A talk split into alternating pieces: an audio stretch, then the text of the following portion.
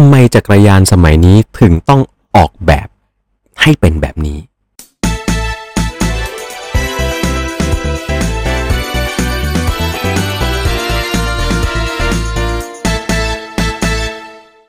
หนึ่งในคำถามที่เจอมานะครับว่า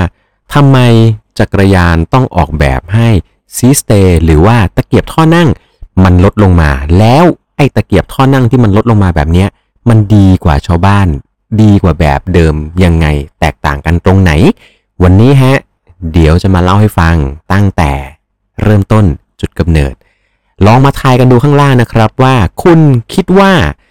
ถ้าเกิดพูดถึงเรื่องของ drop seat stay หรือว่าตะเกียบท่อนั่งที่ลดลงมาแบบนี้เนี่ยจักรยานค่ายไหน เขาทำมาก่อน เออ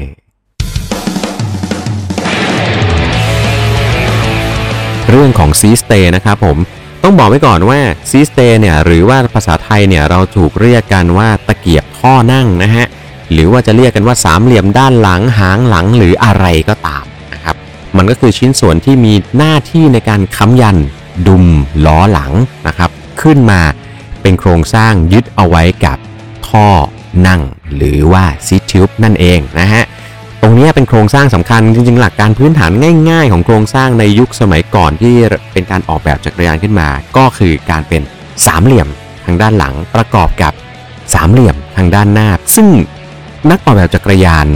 เฟรมบิลดเออร์หรือว่าช่างทำเฟรมจักรยานในสมัยก่อน ก็ใช้ลักษณะของการออกแบบแบบนี้แหละ ตลอดมานะฮะเป็นประเพณีจนถึงกระทั่งยุคหนึ่งครับ ที่เริ่มมีการศึกษาเพื่อจะพัฒนาศักยภาพของจักรยานขึ้นไปใช่ไหมครับ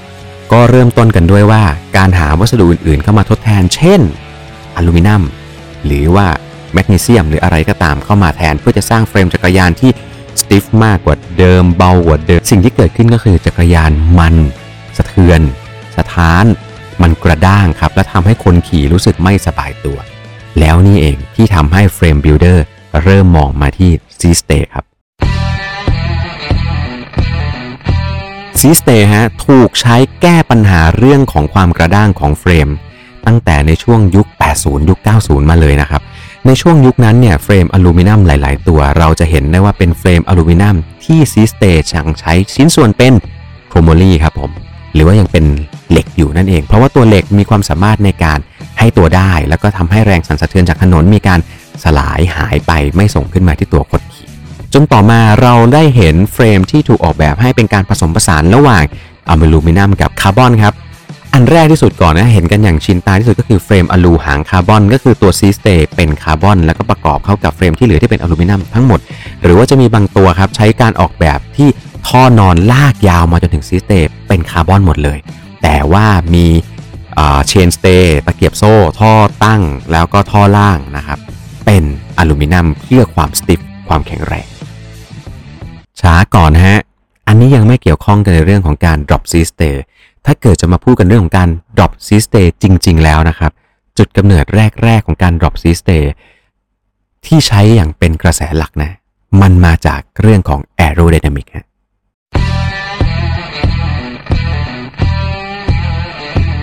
ซีสเตเป็นอีกหนึ่งส่วนครับที่ทำหน้าที่ในการฝ่าอากาศและแหวกอากาศไป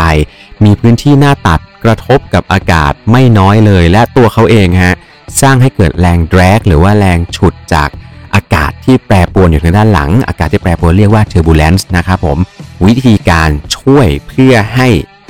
จักรยานมีแรงแดรกจากซีสเตที่น้อยลงก็คือการทำให้ซีสเตสั้นลงฮะทำให้มันสั้นยังไงล่ะครับ ง่ายๆเลย ก็ทำให้ซีสเตเนี่ย แทนที่มันจะต่ออยู่ข้างบนใช่ไหมฮะ ก็ลดให้มันลงมา ต่ออยู่ข้างล่างอย่างที่เราเห็นกันในรูปทรงแบบที่เห็นกันอยู่นี้ไงครับ ดังนั้นถ้าเกิดจะถามว่าในจุดแรกที่สุดของการนำ drop system มาใช้ในการออกแบบเสือหมอบ หรือจักรยานถนน มันเป็นเรื่องของ aerodynamic นั่นไม่ใช่ที่มาของการ drop s y s t e m ในยุคปัจจุบัน และกลายเป็นเทรนที่ได้รับความนิยมมากที่สุดในตอนนี้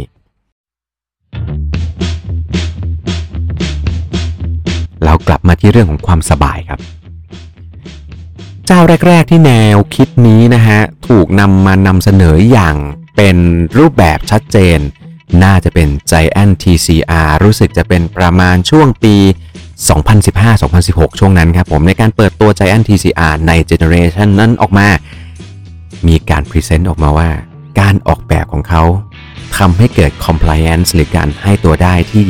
หลักอานและท่อนั่งการสร้างจักรยานที่